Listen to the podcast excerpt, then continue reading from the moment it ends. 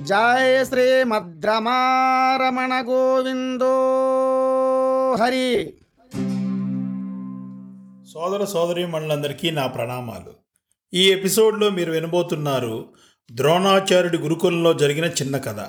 ఇంకా ఈ కథలోకి వెళ్తే పూర్వం ద్రోణాచార్యుని దగ్గర కౌరవులు మరియు పాండవులు శిష్యరికం పొందుతూ ఉండేవాళ్ళు. అయితే ద్రోణాచార్యుడి కుమారుడైన అశ్వత్థామ కూడా ద్రోణాచార్యుడి వద్దనే శిష్యరికం పొందుతూ ఉండేవాడు. ద్రోణాచార్యుడు తన శిష్యుల్లో తన కుమారుడి కన్నా అర్జునుడిపైనే ఎక్కువ ఇష్టం చూపిస్తూ ఉండేవాడు. అప్పుడు అశ్వత్థామకి అది నచ్చక తన తండ్రిని ఇలా అడుగుతాడు ఒక్క విషయం చెప్పండి నేను తమ కుమారుణ్ణి కాదా? కానీ మీరేమో అర్జునుడిని ఇష్టపడుతున్నారు మరి నాకు ద్వేషభావం రాదంటారా? అని అడుగుతాడు. అప్పుడు ద్రోణాచార్యుడు ఇది గురుకులం. నా గృహ ప్రాంగణం కాదు. నా గృహ ప్రాంగణంలో నీకంటే ఎక్కువ హక్కు ఎవరికీ లేదు. కానీ గురుకులంలో ఎవరైతే ఉత్తమ శిష్యుడు అవుతాడో అతనికే ఆ హక్కు ఉంటుంది అని చెప్తాడు. అర్జునుడే ఆ ఉత్తమ శిష్యుడని పరీక్ష నిర్వహించకుండా గురువుగా ఈ నిర్ణయానికి ఎలా రాగలరు? అని అంటాడు అశ్వత్థామ. అప్పుడు ద్రోణాచార్యుడు నవ్వి సరే నీ తృప్తి కోసం పరీక్షను నిర్వహిస్తాను రా అని అశ్వత్థామను తన శిష్యుల వద్దకు తీసుకొని వెళ్తాడు. చెట్టు కొమ్మల మధ్య చెక్కతో చేసిన ఒక పక్షి బొమ్మని పెట్టి శిష్యులందరినీ పిలుస్తాడు. ద్రోణాచార్యుడు మొదటగా అందరిలో పెద్దవాడైన యుధిష్ఠరుని పిలిచి ఈ వృక్షం పైన ఒక పక్షి ఉంది లక్ష్యానికి బాణం ఎక్కుపెట్టు అని అంటాడు. బాణం ఎక్కుపెట్టాక ఏం కనిపిస్తుంది అని అడుగుతాడు.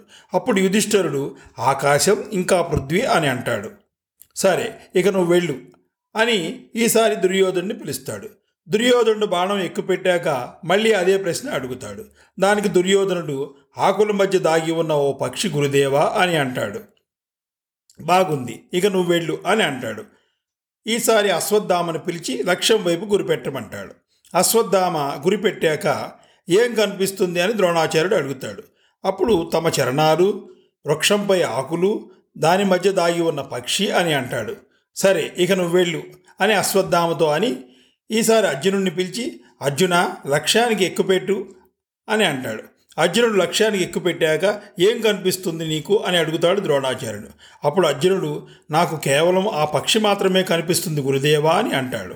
అప్పుడు ద్రోణాచార్యుడు బడా ఆ పక్షిలో నీకు ఏం కనిపిస్తుంది? అని మరలా అడుగుతాడు.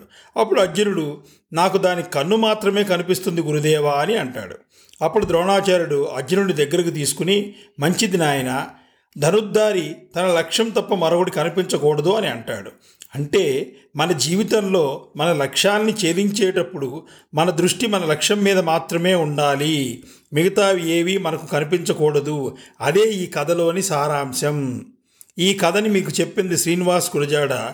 ఈ కథని మీకు ఎపిసోడ్ రూపంలో చెప్పడం కోసం రాసింది ప్రశాంత్ మౌవ ఇంకా ఇలాంటి కథలు మరిన్ని వినడం కోసం మా ఛానల్ని సబ్స్క్రైబ్ చేసుకోండి.